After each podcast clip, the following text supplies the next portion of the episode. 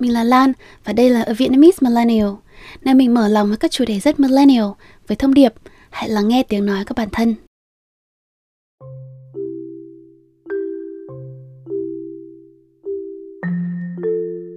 hai mươi tám tuổi một cái thời điểm mà có lẽ người người nhà nhà kết hôn hoặc là làm đám cưới lâu lâu lên insta hay là facebook lại thấy ảnh uh, những cái cặp đôi chụp với nhận đính hôn và những cái comments như là beautiful ring.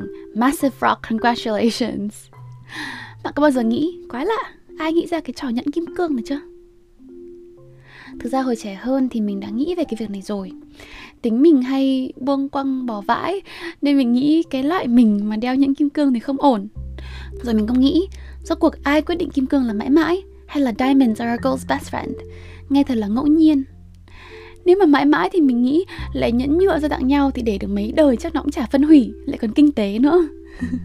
Mình đùa tôi chứ tất nhiên nhựa thì sao lung linh bằng kim cương, nhưng nếu lung linh và lâu bền thì đâu thiếu những cái vật liệu khác đó là những cái ý nghĩ ngông ngáo của mình hồi bé. Nhưng khi đi học đại học và học được lớp consumer behavior, hành vi của người tiêu dùng, mình mới biết thành công của kim cương bắt đầu từ những cái năm giữa thập niên 90 khi mà nhiều mỏ được khám phá và sau đó những cái người bán kim cương đã bán nó như một cái lý tưởng. Diamond is forever, hay là Diamonds are a girl's best friend Họ quảng bá kim cương trên truyền thông và dùng những KOL Không khác gì so với ngày hôm nay. Kết quả là trong năm 1940, ước tính 10% cô dâu Mỹ được nhận nhẫn kim cương đính hôn và chỉ có 50 năm sau, à, năm 1990, con số này lên tới 80%.